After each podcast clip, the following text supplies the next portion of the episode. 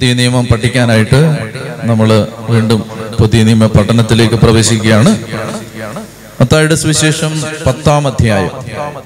മത്തായുടെ സുവിശേഷം പത്താം അധ്യായം.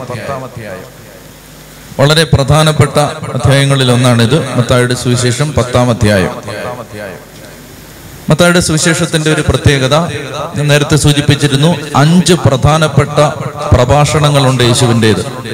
അഞ്ച് പ്രധാനപ്പെട്ട ഡിസ്കോഴ്സസ് അഞ്ച് പ്രധാനപ്പെട്ട നരേറ്റീവ്സ് അഞ്ച് പ്രധാനപ്പെട്ട പ്രഭാഷണങ്ങൾ. കർത്താവിന്റെ അഞ്ച് പ്രസംഗങ്ങൾ ഇതിനകത്തുണ്ട്. ദീർഘമായ പ്രസംഗങ്ങൾ. ചെറിയ പ്രഭാഷണങ്ങളല്ല ദീർഘമായ. അതിലെ ഒരു പ്രഭാഷണം നമ്മൾ പഠിച്ചു. ഏതാണത്? മലയിലെ പ്രസംഗം. അത് മത്തായിയുടെ സുവിശേഷം അഞ്ചാമത്തെ അഞ്ച് ആറ് ഏഴ് അധ്യായങ്ങളിലായിട്ട് പടർന്നു കിടക്കുന്ന യേശുവിന്റെ പ്രഭാഷണം. മത്തായിയുടെ സുവിശേഷം അഞ്ച് ആറ് ഏഴ്. അതാണ് പുതിയ നിയമത്തിൽ മത്തായുടെ സുവിശേഷത്തിലെ ഒരു പ്രഭാഷണം. രണ്ടാമത്തെ പ്രഭാഷണമാണ് മത്തായുടെ സുവിശേഷം പത്താമധ്യായം ഒന്ന് മുതൽ പതിനൊന്നാമധ്യായം ഒന്ന് വരെ.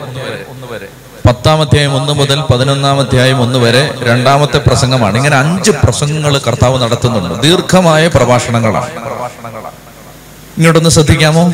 മർക്കോസിന്റെ സുവിശേഷത്തിൽ കർത്താവിന്റെ പ്രഭാഷണങ്ങൾ കുറവാണ്. മത്തായിയാണ് സത്യത്തിൽ കർത്താവിന്റെ പ്രസംഗങ്ങൾ കർത്താവിന്റെ ആ വാക്കുകൾ. കർത്താവിന്റെ പ്രവൃത്തികളെക്കാൾ അധികം കർത്താവിന്റെ വാക്കുകളാണ് ഈ മത്തായിയുടെ സുവിശേഷത്തിൽ കൂടുതലും. പിന്നീട് യോഹന്നാനാണ് അതുപോലെ യേശുവിന്റെ വാക്കുകൾ വിവരിക്കുന്നത്.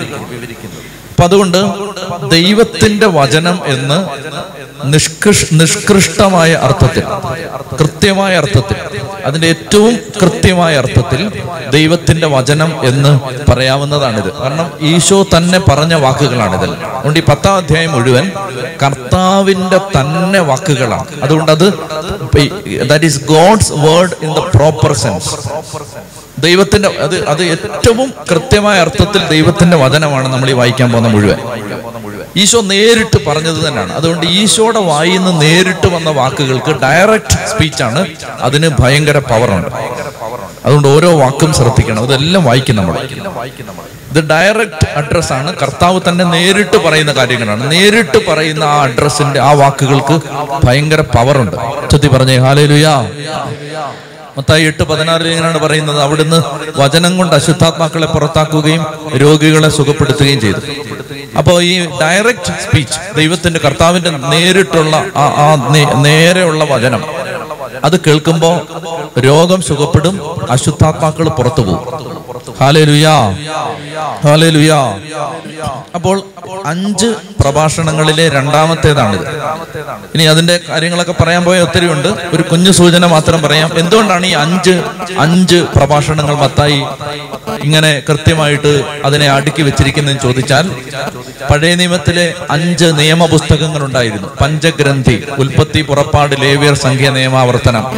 മത്തായി യഹൂദന്മാരെയാണ് ഉദ്ദേശിച്ചാണ് ഈ സുവിശേഷം എഴുതുന്നത്. അതുകൊണ്ട് മത്തായി സുവിശേഷം പറയുകയാണ് പഴയ നിയമത്തിലെ അഞ്ച് പുസ്തകങ്ങൾക്ക് പകരമായി ഇതാ പുതിയ നിയമത്തിലെ ക്രിസ്തുവിന്റെ അഞ്ച് പ്രഭാഷണങ്ങൾ. അതാണ് അതിന്റെ ലോജിക്ക്. അത് പോട്ടെ. അപ്പോൾ അങ്ങനെ ഈശോ തന്റെ ശിഷ്യന്മാരെ വിളിച്ച് അവരോട് സംസാരിക്കുകയാണ്. ഇത് ഇതിന്റെ പശ്ചാത്തലം ഇതാണ്. ശ്രദ്ധിക്കാമോ? പശ്ചാത്തലം ഇങ്ങനെയാണ്. അവൻ ശിഷ്യന്മാരെ തൊട്ടടുത്ത ഗ്രാമങ്ങളിലേക്ക് അയക്കുകയാണ്. ഈ അദ്ദേഹത്തിന്റെ ആദ്യ ഭാഗത്ത് നമ്മൾ കാണുന്ന രണ്ട് വാക്കുകൾ ഇതാണ്. ഒന്ന് ശിഷ്യൻ രണ്ട് അപ്പസ്തോലന്മാർ. ഒന്ന് ശിഷ്യൻ രണ്ട് അപ്പസ്തോലൻ. ഒന്ന് ഡിസൈപ്പിൾ രണ്ട് അപ്പോസൽ. Disciple apostle.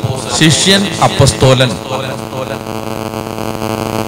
മത്തായുടെ സുവിശേഷം ഒമ്പതാം അധ്യായം വരെ ഇവരെല്ലാം ശിഷ്യന്മാരാണ്. യേശുവിന്റെ കൂടെ ഇരുന്ന് പഠിക്കുകയാണ്. എല്ലാം ഇങ്ങനെ ഇരുന്ന് പഠിച്ച് കേട്ട് കണ്ട് ഇപ്പൊ അവർ അയക്കപ്പെടുകയാണ്. അതുകൊണ്ട് അയക്കപ്പെടണമെങ്കിൽ ആദ്യം ശിഷ്യനാവണം. കർത്താവിന്റെ പാതാന്തികത്തിൽ ഇരുന്ന് പഠിച്ചിട്ടേ അയക്കപ്പെടാൻ പറ്റൂ. വെപ്രാളപ്പെടരുത്. എനിക്ക് മുപ്പത് വയസ്സായതുകൊണ്ട് എനിക്ക് എനിക്കൊരു മിനിസ്ട്രി ഇതുവരെ ആയിട്ടില്ല എന്ന് പറയരുത്. മിനിസ്ട്രി ആദ്യം ശിഷ്യനായിട്ടേ തരൂ. അപ്പൊ അതുകൊണ്ട് ആദ്യം ശിഷ്യത്വപ്പെടുത്താനുള്ള അനുഭവങ്ങളെല്ലാം ആദ്യം ദൈവം തരും. അങ്ങനെ ശിഷ്യന്മാരായിട്ട് അയക്കുകയാണ്. ഉച്ചത്തി അപ്പസ്തോലന്മാരായിട്ട് അയക്കുകയാണ്. ഉച്ചത്തി പറഞ്ഞേ ഹാലേ ലുയാ ഇനി വായിച്ചോളുക മത്തായിട്ട് സുവിശേഷം പത്താം അധ്യായം ഒന്ന് മുതൽ ഉച്ചത്തിൽ വായിക്കാം. അവൻ തന്റെ പന്ത്രണ്ട് ശിഷ്യന്മാരെ വിളിച്ച് അശുദ്ധാത്മാക്കളെ ബഹിഷ്കരിക്കാനും എല്ലാ രോഗങ്ങളും വ്യാധികളും സുഖപ്പെടുത്താനും അവർക്ക് അധികാരം നൽകി. ആ പന്ത്രണ്ട് അപ്പസ്തോലന്മാരുടെ പേരുകൾ. പേര് നിങ്ങൾ തന്നെ വായിച്ചാൽ മതി. അവൻ പന്ത്രണ്ട് ശിഷ്യന്മാരെ അടുത്തു വിളിച്ച് അശുദ്ധാത്മാക്കളെ ബഹിഷ്കരിക്കാനും എല്ലാ രോഗങ്ങളും വ്യാധികളും സുഖപ്പെടുത്താനും അവർക്ക് അധികാരം നൽകി. ഇനി പറയാൻ പോകുന്നത് ശ്രദ്ധിക്കണം. അപ്പസ്തോലന്മാർക്ക് ഈശോ നൽകിയ ആദ്യത്തെ അധികാരം. എന്തിനുള്ള അധികാരമാണ്? അശുദ്ധാത്മാക്കളെ ബഹിഷ്കരിക്കാനുള്ള അധികാരമാണ്. അപ്പസ്തോലമാർക്ക് യേശു നൽകിയ ആദ്യത്തെ അധികാരം അശുദ്ധാത്മാക്കളെ ബഹിഷ്കരിക്കാനുള്ള അധികാരമാണ്. ഈ ആത്മീയ പോരാട്ടത്തിൽ നമുക്കെതിരെ നിൽക്കുന്നത് മനുഷ്യരല്ല പിശാചുക്കളാണ്. ഇത് അറിഞ്ഞിരിക്കണം. അതാണ് എഫ് എസ് എസ് ആറ് പത്ത് മുതലുള്ള വചനങ്ങൾ. നമ്മുടെ പോരാട്ടം മാംസത്തോടും രക്തത്തോടും അല്ല അല്ല അല്ല.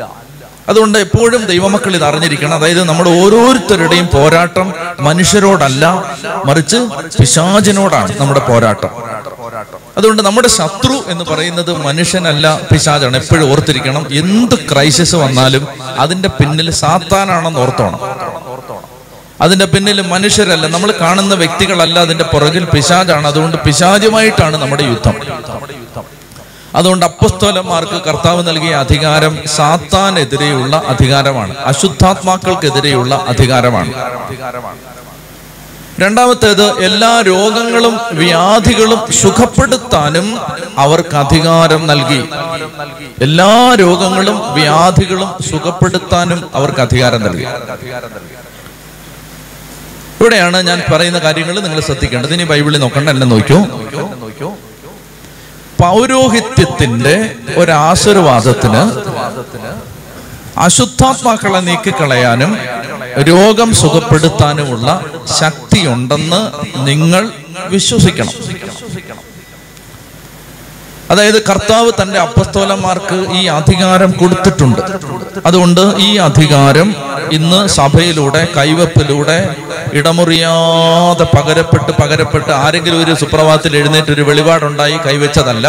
രണ്ടായിരം വർഷത്തെ ആ സഭയുടെ പാരമ്പര്യത്തിൽ തുടർച്ചയായി ഒരു അപ്പസ്തോലിൽ നിന്ന് മറ്റൊരു അപ്പസ്തോലനിലേക്ക് ഇങ്ങനെ കൈവെപ്പ് കൈമാറി കൈമാറി കൈമാറി കൈമാറി. അതിന്ന് ഈ വർഷം പട്ടം കിട്ടിയ അച്ഛന്മാർക്ക് വരെ അതിങ്ങനെ കൈമാറി കിട്ടിയിരിക്കും. അതുകൊണ്ട് എന്താ വിചാരിക്കേണ്ടതെന്ന് അറിയാമോ വിശ്വസിക്കേണ്ടത് ഈ പൗരോഹിത്യത്തിന്റെ ഒരധികാരത്തിൽ നിങ്ങൾ വിശ്വസിക്കുന്നത് ദൈവം സ്ഥാപിച്ച ഒരു സംവിധാനമാണ്. വെറുതെ വെള്ളം വെള്ളയിട്ട് നടക്കുന്നല്ല ഇത്. ഇപ്പൊ നിങ്ങൾ ബൈബിൾ പഠിച്ചു തുടങ്ങിയപ്പോൾ നിങ്ങൾക്ക് മനസ്സിലായി കാണും ദൈവം ഉൽപ്പത്തി മുതൽ ഇതിനെ ഇങ്ങനെ ക്രമീകരിച്ച് ക്രമീകരിച്ച് കൊണ്ടുവരികയാണ്. പൗരോഹിത്യം സ്ഥാപിക്കുന്നു ആദ്യത്തെ പൗരോഹിത്യം ദൈവം നീക്കിക്കളയുന്നു അതിനുശേഷം നിത്യപുരോഹിതനായ യേശുവിന്റെ പൗരോഹിത്യം ഉണ്ടാവുന്നു. ആ പൗരോഹിത്യത്തിൽ പങ്കുചേരുന്ന ക്രിസ്തീയ പൗരോഹിത്യം. ആ യേശുവിന്റെ പൗരോഹിത്യത്തിന്റെ പങ്കാളികളായി മാറിയ ക്രിസ്തുവിന്റെ പുരോഹിതന്മാർ അപ്പസ്തോലന്മാർ ശിഷ്യന്മാർ പ്രസ്ബിറ്റേഴ്സ് ശ്രേഷ്ഠന്മാർ. അതൊക്കെയാണ് ഈ അപ്പസ്തോല മെത്രാമാർ വൈദികന്മാർ. അപ്പൊ ഈ സഭയുടെ സംവിധാനത്തെ നമ്മൾ സ്നേഹിക്കണം. മനസ്സിലായോ? സഭാ സംവിധാനത്തെ അതായത് നിങ്ങൾക്ക് നിങ്ങൾക്കൊരു ഒരു പ്രശ്നം ഉണ്ടെങ്കിൽ എന്താ ചെയ്യേണ്ടതെന്ന് അറിയാമോ നിങ്ങൾ വന്ന് അപ്പസ്ത അപ്പൊ ഒരച്ഛൻ പ്രാർത്ഥിച്ചിട്ട് ഒരു കാര്യത്തിൽ ഒരു തീരുമാനം ഉണ്ടാവുന്നില്ല. നിങ്ങൾ എന്ത് ചെയ്യണം? ഞാൻ പറയുന്നത് വളരെ ഗൗരവമായിട്ട് എടുക്കണം നിങ്ങൾ ആ രൂപതയിലെ മെത്രാന്റെ അടുത്ത് പോകണം. നിങ്ങൾ ഇപ്പൊ നിങ്ങൾ വിചാരിക്കും അയ്യോ ഞങ്ങൾക്ക് ഒരു അഡ്മിഷന് വേണ്ടി പോയിട്ട് കാണാൻ പറ്റിയില്ല ജോലിക്ക് വേണ്ടി പോയിട്ട് കാണാൻ പറ്റിയില്ല നിങ്ങൾക്ക് കാണാൻ പറ്റില്ല. നിങ്ങൾക്ക് പിതാവേ ഞങ്ങൾക്കൊരു രോഗമുണ്ട് ഞങ്ങളുടെ കുടുംബത്തിൽ ഒരു പൈശാചിക പീഡയുണ്ട് അച്ഛന്മാരൊന്ന് പ്രാർത്ഥിച്ചിട്ട് അത് ശരിയാവുന്നില്ല അതുകൊണ്ട് പിതാവ് ഒന്ന് പ്രാർത്ഥിക്കണം അരമന ഇരുന്ന് പ്രാർത്ഥിച്ചാൽ മതി ഒന്ന് ആശീർവദിച്ചാൽ മതി അങ്ങനെ നിങ്ങൾ അരമനകൾ കയറി ഇറങ്ങണം എന്റെ അഭിപ്രായം അതാണ്. ചത്തി പറഞ്ഞേ ഹാലേ ലുയാ നിങ്ങൾ ഒരൊറ്റ പിതാവിനെയും വെറുതെ വിടരുത്. മനസ്സിലായോ? എന്തുകൊണ്ടാണ് പിതാക്കന്മാർ നിങ്ങളെ കാണുമ്പോൾ ഓടുന്നറിയാമോ നിങ്ങൾ ജോലിക്ക് അഡ്മിഷനും പോകുന്നുണ്ടാണ് മനസ്സിലായി? അതുകൊണ്ടാണ് അവർ നിന്ന് തരാത്തത് എന്നാൽ നിങ്ങൾ പറയുകയാണ് ഞങ്ങൾക്ക് ഒരു ആശീർവാദം വേണം. എനിക്കറിയാവുന്ന തിരുവനന്തപുരത്തെ ഒരു ശുശ്രൂഷകൻ ക്ഷയരോഗിയായിരുന്നു. ക്ഷയരോഗിയായിരുന്നു ഈ മനുഷ്യൻ ഒരു ദിവസം ഒരു തീരപ്രദേശത്തെ പള്ളിയിൽ സുസെപ്പക്കിം പിതാവ്. സുസെപ്പക്കിം പിതാവ് തീരപ്രദേശത്തെ ഒരു പള്ളി വന്നപ്പോ അദ്ദേഹം എന്ത് ചെയ്തു? ഈ പ്രൊസഷന് ഇദ്ദേഹം കുടിയനാണ്. പ്രൊസഷന് എല്ലാവരുടെയും കൂടെ പോകാൻ മടിയായതുകൊണ്ട് പിതാവാണ് ഏറ്റവും പുറകെ പോകുന്നത്. പിതാവ് പോയതിന്റെ പുറകെ പിതാവ് നടന്നു പോയ ആ ആ കാൽപ്പാട് നോക്കിയിട്ട് അതിലെ ഇദ്ദേഹം അതിൽ ആ കാൽപ്പാടിൽ തന്നെ ഇയാളുടെ കാൽ വെച്ച് നടന്ന് നടന്നു പോയി. അദ്ദേഹത്തിന്റെ ടെസ്റ്റിമണിയാണ് ഞാൻ പറയുന്നത്. ജീവിതകാലം മുഴുവൻ ക്ഷയരോഗിയായിരുന്ന മനുഷ്യൻ അന്ന് ആ ക്ഷയരോഗം വിട്ടു. പിന്നെ ഇന്ന് വരെ ആ രോഗം ഉണ്ടായിട്ട്. ഒന്ന് കൈയടിച്ച് കർത്താവിന് നന്ദി പറഞ്ഞു. അതായത് അപ്പസ്തോലിക സഭയിലെ അപ്പസ്തോലന്മാർക്ക് ദൈവം നൽകിയ അധികാരങ്ങളിൽ ഒന്നാണിത്. ഇതെനിക്കൊരു അനുഭവമുണ്ട്. ഞാൻ ഒരു സ്ഥലത്ത് ഒരു ദേവാലയത്തിൽ ശുശ്രൂഷയ്ക്ക് പോകുമായിരുന്നു. അവിടുത്തെ വികാരി അച്ഛനോട് എനിക്ക് ഒഴിവാക്കാൻ പറ്റാത്തൊരു കടപ്പാടുള്ളത് കൊണ്ടാണ് ഞാൻ പൊക്കൊണ്ടിരുന്നത് ഞാൻ ചെല്ലുമ്പോൾ നാല് പേര് പത്ത് പേര് പതിനഞ്ച് പേര് ഒക്കെയാണ് അവിടെ ഉള്ളത്. ഞാൻ മടുത്തു. ഇവിടെ നമ്മൾ പെടാപ്പാട് പെട്ട് ഓടി അവിടെ ചെല്ലുമ്പോൾ പതിനഞ്ച് പേര് ഇരുപത് പേര്. അങ്ങനെ ഇരിക്കുമ്പോൾ കൂട്ടായ്മയിൽ ഒരാൾക്ക് ഇങ്ങനെ സന്ദേശം കിട്ടി. അതായത് ആ സ്ഥലത്ത് ഒരു ഒരു ദൈവജനം വരാത്ത ഒരു ഒരു ബന്ധനം കിടപ്പുണ്ട്. ഒരു പൗരോഹിത്യവുമായി ബന്ധപ്പെട്ട ഒരു ബന്ധനമാണ്. എന്തോന്ന് ഞാൻ നിങ്ങളോട് പറയുന്നില്ല. അത് മെത്രാൻ വന്ന് വിടുവിച്ച് പ്രാർത്ഥിച്ചാൽ ആ കെട്ടഴി ആൾ വരും. അപ്പൊ ഞാനിത് വികാരിച്ചനോട് പറഞ്ഞു. വികാരിച്ചന് ഞാൻ പറഞ്ഞുകൊണ്ടാണ് വലിയ വിശ്വാസം വന്നില്ല. അങ്ങനെ ഇരിക്കുമ്പോ സാക്ഷാൽ നായ്ക്കമ്പറമ്പിൽ അച്ഛൻ അവിടെ ഒരു കൺവെൻഷൻ വന്നു. കൺവെൻഷൻ വന്നപ്പോ നായ്ക്കമ്പറമ്പിൽ അച്ഛൻ പറഞ്ഞു ഇവിടെ ആൾ വരാത്തൊരു കെട്ടുണ്ട്. അത് മെത്രാൻ വന്ന് പ്രാർത്ഥിച്ച അഴിയെന്ന് പറഞ്ഞു. അച്ഛൻ എന്നോട് പറഞ്ഞു നീ പറഞ്ഞത് സത്യമായിരുന്നെന്ന് പറഞ്ഞു. ഞാൻ പറഞ്ഞു കാലാന്തരങ്ങളിൽ ഇതെല്ലാം വെളിപ്പെടും. ഞാൻ ഒരു കാലത്ത് പറഞ്ഞതൊക്കെ സത്യമായിരുന്നു.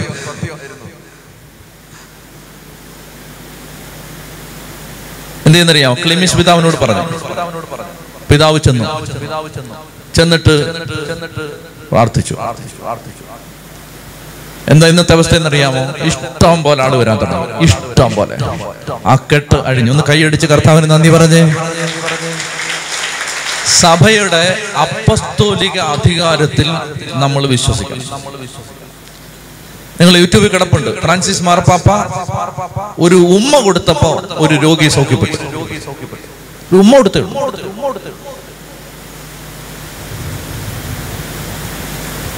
അതായത് ആ പൗരോഹിത്യത്തിന് നമ്മളിപ്പോ എന്തെന്നറിയാം? നമ്മൾ ഈ സകല ആവശ്യമില്ലാതെ വഴിയെ പോകുന്നവരെല്ലാം പറഞ്ഞ് കേട്ട് കേട്ട് കേട്ട് കേട്ട് നമുക്ക് ഇതിലൊന്നും വിശ്വാസം ഇല്ലാതായി ചാനലുകൾ പറയുന്ന കേട്ട് കേട്ട് കേട്ട് നമുക്ക് ഇതിലൊന്നും വിശ്വാസം ഇല്ലാതായി നിങ്ങൾ ഇത് വിശ്വസിക്കണം. അതായത് അച്ഛൻ അച്ഛൻ അച്ഛൻ ഒരു ബ്ലസ്സിങ് താച്ച. ഇത് ശരിയാവുമെന്ന് ഞങ്ങൾക്ക് ഉറപ്പാണ്. അങ്ങനെ എത്രയോ പേര് ഇവിടെ എത്തുന്നുണ്ടെന്നറിയാം എത്രയോ പേര് എന്തോ- എന്തോരം കാര്യങ്ങളാണ് നടക്കുന്നത്. നമ്മൾ ആ മേഖല അധികം പ്രൊമോട്ട് ചെയ്യാത്തത് കൊണ്ടാണ് പറയാത്തത്. എന്തോരം കാര്യങ്ങളാണ് നടക്കുന്നത്. അതായത് ഒരു ആശീർവാദം വാങ്ങിച്ചിട്ട് പോവാണ്. ആ ആശീർവാദം ഒരു കെട്ടഴിക്കും. ഇത് അപ്പസ്തോലന്മാർക്ക് കർത്താവ് നൽകിയ അധികാരമാണ്. അതുകൊണ്ട് നിങ്ങൾ എന്നെ ചെയ്യേണ്ടതെന്നറിയാമോ? ഈ ആശീർവാദം അത് വിശ്വസിച്ച് സ്വീകരിക്കണം. വിശ്വാസത്തോടെ ഈ ആശീർവാദം സ്വീകരിക്കണം. അപ്പോൾ കർത്താവ് തന്നെ തരുന്നതാണ്. ഇതിങ്ങനെ ഒരു കുരിശാണ് ഇങ്ങനെ വരയ്ക്കുന്നത്. പക്ഷെ അതിന്റെ പവർ നിങ്ങൾക്കറിയാം. ഹൃദയം തുറന്ന് പറഞ്ഞേ ഹാലേ ലുയാ ഹാലേ ലുയാ ഇത് സഭയ്ക്ക് കർത്താവ് നൽകിയ അധികാരമാണ്. അവൻ തന്റെ പന്ത്രണ്ട് ശിഷ്യന്മാരെ വിളിച്ച് അശുദ്ധാത്മാക്കളെ ബഹിഷ്കരിക്കാനും എല്ലാ രോഗങ്ങളും വ്യാധികളും സുഖപ്പെടുത്താനും അവർക്ക് അധികാരം നൽകി. അതുകൊണ്ട് യാക്കോബ് സ്ലിക യാക്കോബ് അഞ്ച് പതിനഞ്ചിൽ പറയുന്നത് ഇങ്ങനെയാണ്. നിങ്ങളിൽ ആരെങ്കിലും രോഗിയായാൽ അവൻ സഭയിലെ ശ്രേഷ്ഠന്മാരെ വിളിക്കട്ടെ. ശ്രേഷ്ഠൻ കേട്ടോണം നിങ്ങൾ? ശ്രേഷ്ഠൻ ഇംഗ്ലീഷ് എൽഡർ. ശ്രേഷ്ഠൻ അതിന്റെ ഇംഗ്ലീഷ്? എൽഡർ. അതിന്റെ ഗ്രീക്ക് പ്രസ്ബിറ്റർ. പ്രസ്ബിറ്ററി എന്ന് കേട്ടിട്ടുണ്ട്. അച്ഛന്മാർ താമസിക്കുന്ന വൈദിക മന്ദിരത്തിന്റെ പേരാണ് പ്രസ്ബിറ്ററി. ഈ പ്രസ്ബിറ്റർ എന്ന വാക്കിൽ നിന്നാണ് ഇംഗ്ലീഷിലെ പ്രീസ്റ്റ് എന്ന വാക്ക് വന്നത്. Priest priest. എന്ന് പറഞ്ഞാൽ നിങ്ങളിൽ ആരെങ്കിലും രോഗിയാണെങ്കിൽ അച്ഛനെ വിളിക്കട്ടെ. പിടികിട്ടിയോ? നിങ്ങളിൽ ആരെങ്കിലും രോഗിയാണെങ്കിൽ നിങ്ങളുടെ ഇടവകയിലെ അച്ഛനെ വിളിക്കട്ടെ. അച്ഛൻ വന്നിട്ട് തൈലം പൂശി പ്രാർത്ഥിക്കട്ടെ. അങ്ങനെ പ്രാർത്ഥിക്കുമ്പോ കർത്താവ് വിശ്വാസത്തോടുള്ള പ്രാർത്ഥന രോഗിയെ സുഖപ്പെടുത്തും. അപ്പൊ ഇതെല്ലാം വിശ്വസിക്കണം. അപ്പൊ ആ അസുഖം വരുമ്പോ ആദ്യം കിംസിൽ അപ്പോയിന്റ്മെന്റ് എടുക്കാതെ ഒരച്ഛനെ കൊണ്ട് പ്രാർത്ഥിപ്പിക്കണം. അസുഖമാണ് പ്രാർത്ഥിക്കണം. ഇത് ഇങ്ങനെ പറഞ്ഞാൽ മതി. അച്ഛൻ ഈ അധികാര കിട പവർ കിടക്കല്ലേ? പവർ കിടക്കുന്നുണ്ട്. ഇപ്പോ ഇവിടെ വന്നിട്ട് ഡി ജി പി വന്നിട്ട്. ഇങ്ങനെ കാണിച്ചാൽ മതി. പവർ കിടക്കല്ലേ? അപ്പോഴേ പോകും ചെതി പറഞ്ഞേ ഹാലേ ലുയാ ഹാലേ ലുയാ ആ ചിലപ്പോ പോവായിരിക്കും പോ അങ്ങനൊന്നും വിചാരിച്ചു വരരുത്. എപ്പോഴും ഈ മിറക്കിൾ സംഭവിക്കുന്നത് ദൈവജനം ഈ ഈ കാര്യങ്ങളിൽ വിശ്വസിക്കണം. എന്നോട് പലരും പറഞ്ഞിട്ടുണ്ട് അച്ഛാ അച്ഛൻ ഒന്ന് കാൽ കുത്തിയാൽ മതി അച്ഛാ ഒന്ന് ചെയ്യണം അച്ഛൻ ഒന്ന് കാൽ ചവിട്ടിയാൽ മതി. അങ്ങനെ പറഞ്ഞിട്ടുണ്ട്. നമുക്ക് എന്തെങ്കിലും പുണ്യം ഉണ്ടായിട്ടല്ല. അത് അവർ വിശ്വസിക്കുകയാണ്. അത് ആ കാൽ ചവിട്ടിയാൽ മതി. അത് ശരിയാണ് അതാ വിശ്വാസമാണ്. സഭയുടെ സംവിധാനങ്ങളിൽ നിങ്ങൾ വിശ്വസിക്കണം. വലതുകരം ഇരുത്തി ഉച്ചത്തി പറഞ്ഞേ ഹാലേലുയാ. അവൻ തന്റെ പന്ത്രണ്ട് അപ്പസ്തോരന്മാരെ വിളിച്ച് അവർക്ക് അധികാരം കൊടുത്തു. അധികാരമാണിത്. ഇത് അതോറിറ്റി അതോറിറ്റി ലൂക്ക പറയുന്നുണ്ട് അധികാരവും ശക്തിയും കൊടുത്തു. അധികാരം മാത്രമല്ല പവറും കൊടുത്തു. അതോറിറ്റി ആൻഡ് പവർ ഇത് സഭയ്ക്ക് നൽകപ്പെട്ട അധികാരമാണ്. അതുകൊണ്ട് പ്രിയപ്പെട്ട മക്കളെ പൗരോഹിത്യത്തോട് വൈദികരോട് സഭയോട് ഇടവകയോട് വിശുദ്ധ കുർബാനയോടൊക്കെ ചേർന്ന് നിൽക്കണം. നമ്മൾ സേഫ് ആയിരിക്കും. എപ്പോഴും ആശീർവാദമൊക്കെ സ്വീകരിക്കണം. ഒരു പ്രാർത്ഥന സ്വീകരിക്കണം. എപ്പോഴും. ഒത്തിരി സമയമെടുത്തൊന്നും പ്രാർത്ഥിച്ചില്ലേ പോലും ഒന്ന് കൈവച്ചാൽ പോലും അതൊരു നല്ല ആശീർവാദമാണ്. അതെല്ലാം സ്വീകരിക്കാൻ ദൈവമക്കൾ തയ്യാറാവണം. ഇനി വായിക്കാം വാക്യം അഞ്ച്. ഈ പന്ത്രണ്ട് പേരെയും യേശു ഇപ്രകാരം ചുമതലപ്പെടുത്തി അയച്ചു. പന്ത്രണ്ട് പേരെ കർത്താവ് അയക്കുകയാണ്. എങ്ങോട്ടാണ് അയക്കുന്നത്? ആ അവരെ അയക്കുന്നത് ഈ തൊട്ടടുത്തുള്ള പട്ടണങ്ങളിലേക്ക് അയക്കുകയാണ്. എന്തിനാണ് അയച്ചത്? ഇങ്ങോട്ട് നോക്കിയേ. അയച്ചത് ഈശോ ചെല്ലുന്നതിന് മുമ്പ് അവിടെ ചെന്ന് കർത്താവിന്റെ വഴി ഒരുക്കാനാണ് ഈ ശിഷ്യന്മാരെ വിടുന്നത്. അതായത് അവിടെ ചെന്നിട്ട് ഇവർ പറയും ഈശോ ഇങ്ങനെ മനുഷ്യപുത്രൻ അവതരിച്ചിട്ടുണ്ട് ഈശോ അവതരിച്ചിട്ടുണ്ട് മിശിക അവതരിച്ചിട്ടുണ്ട്. അതുകൊണ്ട് നിങ്ങൾ അവൻ വരും അവൻ വന്ന് നിങ്ങളെ എല്ലാം ദൈവരാജ്യത്തെ കുറിച്ച് പഠിപ്പിക്കും രോഗങ്ങൾ സുഖപ്പെടുത്തും. ഇതെല്ലാം പറഞ്ഞ് ഈ കൺവെൻഷന്റെ ഒരുക്കം നടത്താനായി വിടുന്നത് ഈ രണ്ടു പേരായിട്ട് മധ്യസ്ഥ പ്രാർത്ഥനക്കാരെ വിടുന്ന പോലെ നേരത്തെ വിടുക അങ്ങനെ ഈ പന്ത്രണ്ട് പേരെയും യേശു ഇപ്രകാരം ചുമതലപ്പെടുത്തി അയച്ചു. നിങ്ങൾ ഒന്നാമത്തെ കാര്യം നിങ്ങൾ വായിച്ചോ? വിജാതീയരുടെ അടുത്തേക്ക് പോകരുത്. സമറിയാക്കാരുടെ പട്ടണത്തിൽ പ്രവേശിക്കരുത്. പ്രത്യുത ഇസ്രായേൽ വംശത്തിലെ നഷ്ടപ്പെട്ടു പോയ ആടുകളുടെ അടുത്തേക്ക് പോകുവിൻ. ഒന്നാമത്തെ കാര്യം ശ്രദ്ധിക്കുക. നിങ്ങൾ വിജാതീയരുടെ അടുത്തേക്ക് പോകരുത്. നിങ്ങൾ സമറിയാക്കാരുടെ പട്ടണത്തിൽ പ്രവേശിക്കരുത്. വിജാതീയര് സെമി വിജാതീയര് ഉടങ്ങും പോകരുത്. മറിച്ച് ഇസ്രായേൽ വംശത്തിലെ നഷ്ടപ്പെട്ട ആടുകളുടെ അടുത്തേക്ക് മാത്രമേ പോകാവൂ.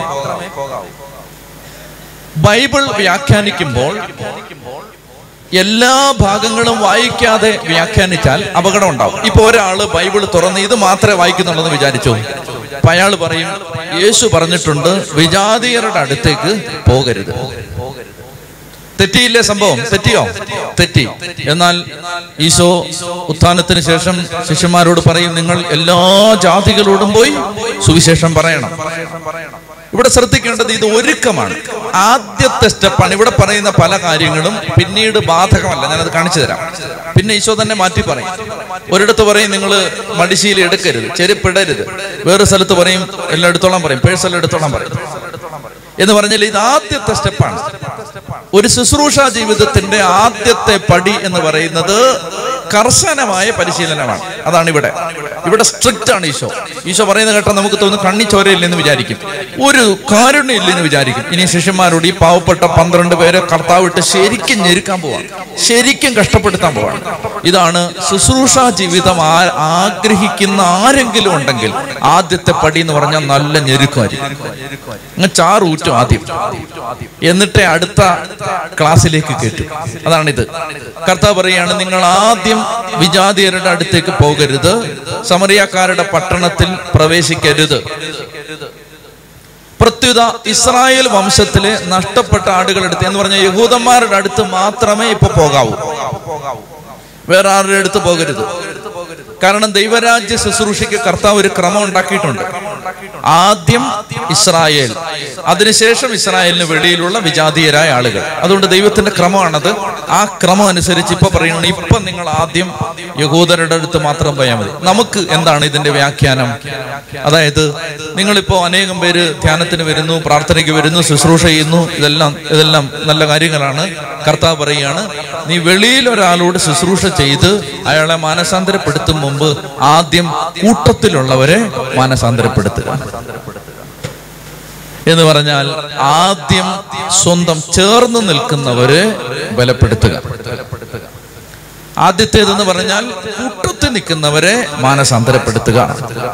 കുടുംബത്തിലുള്ളവരെ മാനസാന്തരപ്പെടുത്തുക. എന്ന് പറഞ്ഞാൽ ചേച്ചി അങ്ങ് ഇന്റർനാഷണൽ ഇവാഞ്ചൽ ഇവാഞ്ചലൈസേഷൻ ഫെസ്റ്റിവലിന് പോകുന്നതിന് മുമ്പ് ഈ ചേട്ടനെ അങ്ങ് മാനസാന്തരപ്പെടുത്തുക. ആദ്യത്തെ സ്റ്റെപ്പ് അതാണ്. ചേട്ടാ നിന്റെ ഭാര്യയെ നവീകരിക്കുക. വചനം കൊടുക്കുക. അതിന് എന്താ എന്തൊക്കെ ചെയ്യാൻ പറ്റുമോ കൂട്ടത്തിൽ നിൽക്കുന്നവരെ വളർത്തുക. ഇതാണ് ഒന്നാമത്തെ സ്റ്റെപ്പ് ഉച്ചത്തി പറഞ്ഞേ ഹാലേ ലുയാ ഹാലേ ലുയാ രണ്ടാമത്തേത് വായിച്ചോളുക. പോകുമ്പോൾ വാക്യമേഴ് പോകുമ്പോൾ സ്വർഗരാജ്യം സമീപിച്ചിരിക്കുന്നു എന്ന് പ്രസംഗിക്കുവിൻ. രണ്ടാമത്തേത് പ്രസംഗ വിഷയം എന്താണ്? സ്വർഗരാജ്യം. ദൈവരാജ്യം. ഇതാണ് പ്രബോധന വിഷയം. നിങ്ങൾ ചെന്നിട്ട് അത് ഇതും പറയുന്നു നിങ്ങളിൽ ആരെങ്കിലും പ്രബോധകരാവാൻ ആഗ്രഹിക്കുന്നെങ്കിൽ ഞാനൊരു ഉപദേശം തരാം. അതായത് നിങ്ങളുടെ മുഴുവൻ ശ്രദ്ധയും യേശുക്രിസ്തുവും യേശുക്രിസ്തുവിലൂടെ വന്ന സുവിശേഷമായിരിക്കണം. ബാക്കി കാര്യങ്ങൾ പറഞ്ഞ ആളുകളെ പീഡിപ്പിക്കരുത്. സുവിശേഷമായിരിക്കണം പ്രബോധന വിഷയം. എന്ന് പറഞ്ഞാൽ എന്തു പറഞ്ഞാലും അത് അവസാനം യേശുവിൽ എത്തിക്കണം. അതാണ് ഇവാഞ്ചലൈസേഷൻ നമ്മളിപ്പോ പഴയ നിയമത്തിലെ ഉൽപ്പത്തിയിൽ ഏതൻ തോട്ടത്തിൽ പഴം തിന്നതാണെങ്കിലും അത് പറഞ്ഞാലും അതിനെ കൊണ്ടുവന്ന് യേശുവിൽ എത്തിക്കണം. അതാണ് സുവിശേഷത്തിന്റെ രീതി. അപ്പസ്തോലന്മാരുടെ രീതി അങ്ങനെയായിരുന്നു. അതുകൊണ്ട് ആരെങ്കിലും പ്രബോധകരാകാൻ ആഗ്രഹിക്കുന്നെങ്കിൽ നിങ്ങൾ ചെയ്യേണ്ടത് സുവിശേഷത്തിൽ എത്തിക്കണം. യേശുവിൽ എത്തിക്കണം. ദൈവരാജ്യമാണ് പ്രബോധന വിഷയം. ഇത്ര മതി. അടുത്തത്. അടുത്തത് രോഗികളെ സുഖപ്പെടുത്തുകയും മരിച്ചവരെ ഉയർപ്പിക്കുകയും കുഷ്ഠരോഗികളെ ശുദ്ധരാക്കുകയും പിശാചുക്കളെ ബഹിഷ്കരിക്കുകയും ചെയ്യും ഞാൻ പറഞ്ഞതുപോലെ പറയണം. ഇംഗ്ലീഷിൽ പറയാം. Heal the sick heal the sick ആ മലയാളമായി എളുപ്പം. രോഗികളെ സുഖപ്പെടുത്തുവൻ. ഉറങ്ങുവാണ്. തമിഴിൽ പറയാം. തമിഴ് എനിക്ക് അറിഞ്ഞോളൂ രോഗികളെ സുഖപ്പെടുത്തുവൻ. ഇങ്ങനെ പറഞ്ഞ പോലെ മുദ്രാവാക്യം പറയുന്ന പോലെ പറയണം. രോഗികളെ സുഖപ്പെടുത്തുവൻ.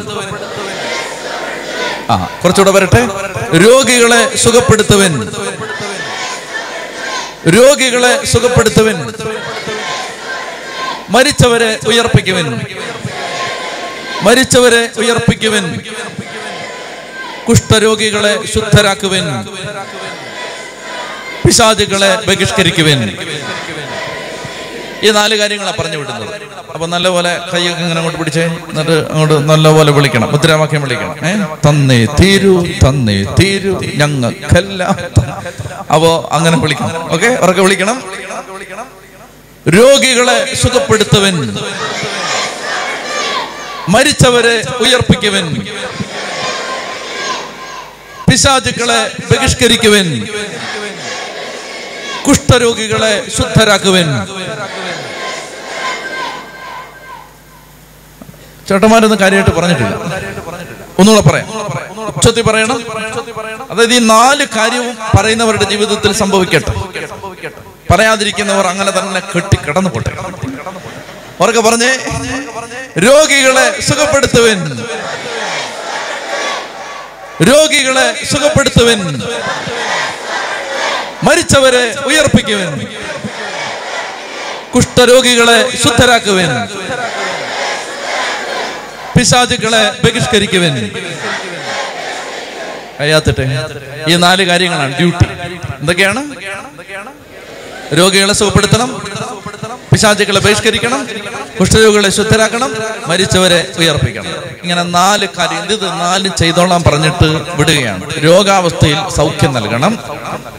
അശുദ്ധിയിൽ കിടക്കുന്നവരെ ശുദ്ധരാക്കണം. മരിച്ചു കിടക്കുന്നവരെ എഴുന്നേൽപ്പിക്കണം പിശാചുക്കളെ ആട്ടിപ്പായിക്കണം ഇങ്ങനെ നാല് ദൗത്യങ്ങൾ കൊടുത്ത് വിടുകയാണ്. അടുത്തത് വായിച്ചോടുക ദാനമായി നിങ്ങൾക്ക് കിട്ടി ദാനമായി തന്നെ കൊടുക്കുകയും എന്ന് പറഞ്ഞാൽ ഇത് നമ്മുടെ എന്തെങ്കിലും പ്രിവിലേജ് ആണെന്ന് വിചാരിക്കാതെ നമുക്കിത് ഫ്രീ ആയിട്ട് കിട്ടിയതാണ്. എന്ത് വരം ആർക്ക് കിട്ടിയാലും. ശ്രദ്ധിക്കാമോ? എന്ത് വരം ആർക്ക് കിട്ടിയാലും അത് ദൈവത്തിന്റെ സൗജന്യ ദാനമാണ്. ആര് നേടിയെടുത്തതല്ലത്. നേടിയെടുത്ത നേടിയെടുക്കാൻ പറ്റില്ല അത്. ദൈവത്തിന്റെ ഫ്രീ ഗിഫ്റ്റാണ് എല്ലാ ദാനങ്ങളും ദൈവത്തിന്റെ സൗജന്യ ദാനങ്ങളാണ്. അതുകൊണ്ട് നമുക്ക് എന്ത് കഴിവുണ്ടെങ്കിലും ഇപ്പൊ ഉദാഹരണത്തിന് ഒരാൾക്ക് എല്ലാ എല്ലാവരോടും നന്നായിട്ട് ഇടപെടാൻ ഒരു കഴിവുണ്ട്. അതൊരു ഗിഫ്റ്റാണ് എന്ന് പറഞ്ഞാൽ എല്ലാവരോടും ഇങ്ങനെ വളരെ സ്നേഹത്തോടെ പെരുമാറാനായിട്ട് ഒരു കൃപ. എന്നെ സ്നേഹിക്കാൻ ഒരു കൃപ.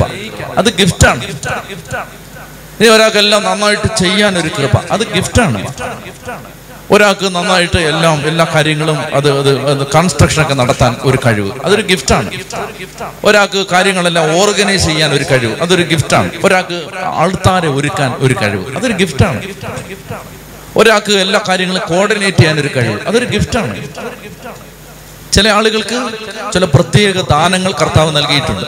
ഇതെല്ലാം ദാനമായിട്ട് കിട്ടി ദാനമായിട്ട് കൊടുക്കുക എന്ന് പറഞ്ഞാൽ എന്താണ്? അത് എന്നെ പരിഗണിച്ചാലേ ഞാനത് ചെയ്യൂ. എന്റെ മുമ്പിൽ കൈകൂപ്പി നിന്നാലേ തരൂ. മുട്ടുകുത്തിയാലേ തരുത്തൂ അങ്ങനെ കർത്താവ് പറയാണ് ഫ്രീ ആയിട്ട് കിട്ടി ഫ്രീ ആയിട്ട് കൊടുക്കണം. ഇത് ഒരു കാര്യം മാത്രമല്ല ജീവിതത്തിലെ എല്ലാ കാര്യങ്ങളും അങ്ങനെയാണ്. ഫ്രീ ആയിട്ട് കിട്ടി അതുകൊണ്ട് ഫ്രീ ആയിട്ട് കൊടുക്കണം. പ്രത്യേകിച്ച് രണ്ടായിരത്തി പത്തൊമ്പതിൽ നമുക്ക് ചെയ്യാവുന്നതിന്റെ അങ്ങേയറ്റം നന്മ ചെയ്യാൻ നമുക്കൊരു തീരുമാനം എടുക്കണം. മാക്സിമം നന്മ ചെയ്യണം. പരമാവധി നന്മ ചെയ്യണം. അങ്ങനെ ഒരു തീരുമാനം ദൈവമക്കൾ എടുക്കണം. എന്ന് പറഞ്ഞാൽ എന്തെല്ലാം രീതിയിൽ നമുക്ക് നമ്മളെ അവൈലബിൾ ആക്കാൻ പറ്റുമോ സഹായിക്കാൻ പറ്റുമോ അതെല്ലാം ചെയ്യാൻ ഒരു തീരുമാനം എടുക്കണം. ദാനമായി നമുക്ക് കിട്ടി ദാനമായി കൊടുക്കണം. അടുത്തത് ഒമ്പതാമത്തെ വാക്യം. വായിച്ചേ. നിങ്ങളുടെ അരപ്പട്ടയിൽ സ്വർണമോ വെള്ളിയോ ചെമ്പോ കരുതി വെക്കരുത്. ബാക്കി വായിക്കാം. യാത്രയ്ക്ക് സഞ്ചിയോ രണ്ട് ഉടുപ്പുകളോ ചെരുപ്പോ വടിയോ കൊണ്ടുപോകരുത്. വേല ചെയ്യുന്നവൻ ആഹാരത്തിന് അർഹനാണ്. ഞങ്ങൾ ഒരിക്കൽ ഒരു ദിവസം രാവിലെ ഞങ്ങൾ ഒരു അഞ്ചാറ് പേര് അന്ന് ഹർത്താലാണ്. ഈ ഇടയ്ക്കൊന്നുമല്ല കുറെ കാലമായി. ഹർത്താലാണ്. അപ്പൊ ആ ഹർത്താലിന് ഞങ്ങൾ നാലഞ്ച് പേര് രാവിലെ ഇരുന്ന് പ്രാർത്ഥിക്കുകയാണ്. ബലിയർപ്പിച്ചു പ്രാർത്ഥിച്ചു. അന്ന് കർത്താവ് പ്രാർത്ഥിച്ചപ്പോൾ തന്ന വചനം ഇതായിരുന്നു. എന്താണ്? നിങ്ങളുടെ അരപ്പട്ടയിൽ സ്വർണമോ വെള്ളിയോ ചെമ്പോ കരുതി വെക്കരുത്. യാത്രയ്ക്ക് സഞ്ചിയോ രണ്ട് ഉടുപ്പുകളോ ചെരുപ്പോ വടിയോ കൊണ്ടുപോകരുത്. അപ്പൊ അന്ന് എന്ത് ചെയ്യുന്നറിയാമോ ഞങ്ങൾ അന്ന് എല്ലാരും ചെരുപ്പങ്ങൂരി മാറ്റി. അന്ന് അന്നത്തെ ദിവസമാണ്. അന്ന് ഒരു സ്ഥലത്ത് പോയി പ്രാർത്ഥിക്കാൻ എന്നൊക്കെ ആളുകളോട് പറഞ്ഞിരുന്ന ദിവസമാണ്. ഇങ്ങനെ സിറ്റിയിലെ കുറച്ച് സ്ഥലങ്ങളിൽ പോകാന്നൊക്കെ പ്രാർത്ഥിക്കാൻ വിചാരിച്ചിരുന്നാണ് ചെരുപ്പെല്ലാം ഊരി. പേഴ്സ് എല്ലാം മാറ്റി. ആരുടെ കയ്യിൽ അഞ്ചു പൈസ ഇല്ല വൈകിട്ട് തിരിച്ചു വരത്തുള്ളൂ. വണ്ടി എടുക്കാൻ ഹർത്താലാണെങ്കിലും സമാധാനപരമായ ഹർത്താലാണ് വണ്ടി എടുക്കുന്നില്ലെന്ന് വെച്ചു നടക്കാൻ തീരുമാനിച്ചു. നടക്കുക ഒരാവേശത്തിന് ഇറങ്ങിയത്. വെയിൽ കൊണ്ട് നടന്ന് നടന്ന് നടന്ന് നടന്ന് ഊപ്പാട് വന്നു. വെള്ളം കുടിക്കാൻ ദാഹിച്ചിട്ട് കടയൊന്നും ഇല്ലല്ലോ. കടയുണ്ടെങ്കിലും കാശുമില്ല പേഴ്സില്ല ആരുടെയിലും ഇല്ല. ദാഹം എന്ന് പറഞ്ഞാൽ ഭയങ്കര ദാഹം. അപ്പൊ പൈപ്പിൽ നിന്ന് വെള്ളം കുടിച്ചു. റോഡ് സൈഡിലെ പൈപ്പിൽ നിന്ന് വെള്ളം കുടിച്ചു. എല്ലാ പൈപ്പിലൊന്നും വെള്ളമില്ല. ഹർത്താലായതുകൊണ്ട് വെള്ളത്തിന് ഹർത്താലാണ്. എല്ലാത്തിനും വെള്ളമൊന്നുമില്ല. പൈപ്പിൽ നിന്ന് വെള്ളം കുടിച്ചു. ദാഹം ഭയങ്കര ദാഹം. നടന്ന് കാലെല്ലാം പൊട്ടുക. അപ്പൊ ഞാൻ ആലോചിച്ചു ദൈവമേ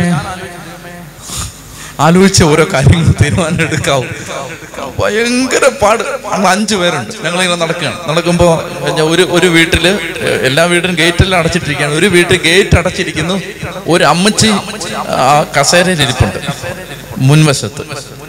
അപ്പൊ ക്രിസ്ത്യാനികളുടെ വീടാണെന്ന് തോന്നുന്നു. കണ്ടിട്ട് അമ്മച്ചിയുടെ വേഷമൊക്കെ കണ്ടിട്ട് അങ്ങനെ തോന്നുന്നു. അപ്പൊ ഞാൻ പറഞ്ഞു കൂടെ ഉള്ളവരോട് പറഞ്ഞു ആ അമ്മച്ചിയോട് ചോദിച്ചിട്ട് വെള്ളം തരുമെന്ന് ചോദിക്കാൻ പറഞ്ഞു. അപ്പൊ വെള്ളം തരുമെന്ന് ചോദിക്കാൻ ഗേറ്റിനടുത്ത് ചെന്നപ്പോഴേ അമ്മച്ചി കള്ളമാൻ പോടാ ഇങ്ങനെ പോടാ. വെള്ളം ചോദിക്കാൻ പോയവന്മാർ അതേ സ്പീഡിൽ തിരിച്ചു വരികയാണ് അമ്മച്ചി വിചാരിച്ച് ഹർത്താലായിട്ട് ഏതാണ്ട് കള്ളന്മാരെ അങ്ങോട്ട് കയറി വന്നാന്ന് വിചാരിച്ചിട്ട് ഇങ്ങനെ പറഞ്ഞു പിന്നെ അവിടുന്ന് ഞങ്ങൾ അടിയിട്ടാതെ രക്ഷപ്പെട്ട് എന്ന് പറഞ്ഞാൽ ഇത് ഭയങ്കര പാടാണ് ഇത്. ശിഷ്യന്മാരെ അത്രയ്ക്ക് ഇത് ഞങ്ങൾ ഒരു ദിവസത്തേക്ക് ട്രൈ ചെയ്തിട്ട് അതോടെ പൂട്ടി. ഇനി മേല ഇല്ലെന്ന് വിചാരിച്ചു. പിന്നെ അവസാനം ഇങ്ങനെ പോയപ്പോഴാണ് നമുക്കറിയാവുന്ന ഒരു സഹോദരി വണ്ടി ഓടിച്ചു വരുന്നത്. അപ്പൊ പറഞ്ഞു വെള്ളം കിട്ടാൻ വല്ല വഴിയുണ്ടോ? വണ്ടി ഇരുന്ന വെള്ളമൊക്കെ എടുത്ത് നിന്ന് പിന്നെ പറഞ്ഞു ആ വീട് എനിക്ക് പരിചയമുള്ള വീടാണ്. ഒരു ഹൈന്ദവ സഹോദരന്റെ വീടാണ്. ആ വീട്ടിൽ നിന്ന് പിന്നെ അവസാനം അയാൾ വെള്ളം കൊണ്ടു തന്നു അങ്ങനെ വെള്ളം കുടിച്ച് മരിക്കാതിരുന്നു. ഇങ്ങനെ ചെയ്തതാണ്. ഈ പറഞ്ഞ പോലെ. എന്റെ അമ്മോ എന്നാ പരു ഇത് ഇത് ഒരു ദിവസത്തേക്ക് ഒരു ദിവസത്തേക്കായിട്ട് നമുക്ക് പറ്റുന്നില്ല. അപ്പസ്തോലന്മാരെ കർത്താവ് അങ്ങനെ ആ ഞെരുക്കത്തിലൂടാണ് വിട്ടത്. സ്വർണമോ ഇതെല്ലാം നാണയങ്ങളാണ്. വെള്ളിയോ ചെമ്പോ എല്ലാം നാണയങ്ങളെ കുറിക്കുന്ന വാക്കുകളാണ്. യാത്രയ്ക്ക് സഞ്ചി എടുക്കരുത്.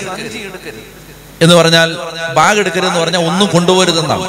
സഞ്ചി എടുക്കരുത്. രണ്ടുടുപ്പ് എടുക്കരുത്. രണ്ടുടുപ്പിന്റെ പശ്ചാത്തലം എന്തെന്നറിയാം സാപത്ത് ദിവസം. അപ്പൊ അതായത് ഞാനിപ്പോ വെള്ളിയാഴ്ച സോറി ബുധനാഴ്ച യാത്ര തിരിച്ചു എന്ന് വിചാരിച്ചു. വ്യാഴം വെള്ളി ശനിയാഴ്ചയാണല്ലോ സാപത്ത് ശനിയാഴ്ച സാപത്തിന് ഞാൻ തലേന്നിട്ട് ഉടുപ്പ് ഇടാൻ പാടില്ല. വേറെ ഉടുപ്പിടണം അതിനായി രണ്ട് ഉടുപ്പ് എപ്പോഴും ഇവർ കൊണ്ട് നടക്കുമായിരുന്നു. സാ കാരണം അടുത്ത ദിവസം സാപത്താണെങ്കിൽ വേറെ ഉടുപ്പായിടുന്നു അപ്പൊ പറയാണ് രണ്ടുടുപ്പ് വേണ്ട ഒറ്റ ഉടുപ്പ് മതി. ചെരുപ്പോ വടിയോ കൊണ്ടുപോരും വടി. മലമ്പ്രദേശങ്ങളിലൊക്കെ നടക്കുന്ന ആളുകൾക്ക് ഊന്നി നടക്കാൻ മാത്രമല്ല ശത്രുക്കളിൽ നിന്ന് രക്ഷപ്പെടാൻ വന്യമൃഗങ്ങളെ ഓടിക്കാൻ എല്ലാം സപ്പോർട്ടാണ് വടിയൊന്നും എടുക്കരുത്. എന്ന് പറഞ്ഞാൽ ശ്രദ്ധിക്കാമോ? കംപ്ലീറ്റ് ആയിട്ട് കർത്താവ് ഇവരെ അങ്ങോട്ട് ഞെരുക്കി വലിച്ചെറിഞ്ഞു കൊടുക്കുക നമ്മൾ ഇന്ന് അപ്പസ്തോലന്മാര് പത്രോസ് പൗലോസ് അന്ത്രയോസ് തോമസ് ലിഗ യൂതാത്ത ദൈവസ് എന്നൊക്കെ പറഞ്ഞ് ഭയങ്കര ഗമ കൊള്ളുന്നുണ്ട്. എന്തുമാത്രം കർത്താവ് ഇട്ട് ഞെരുക്കിയിട്ടുണ്ടെന്ന് അറിയാമോ നിങ്ങളെ? ഞെരുക്കിയിട്ടുണ്ട്.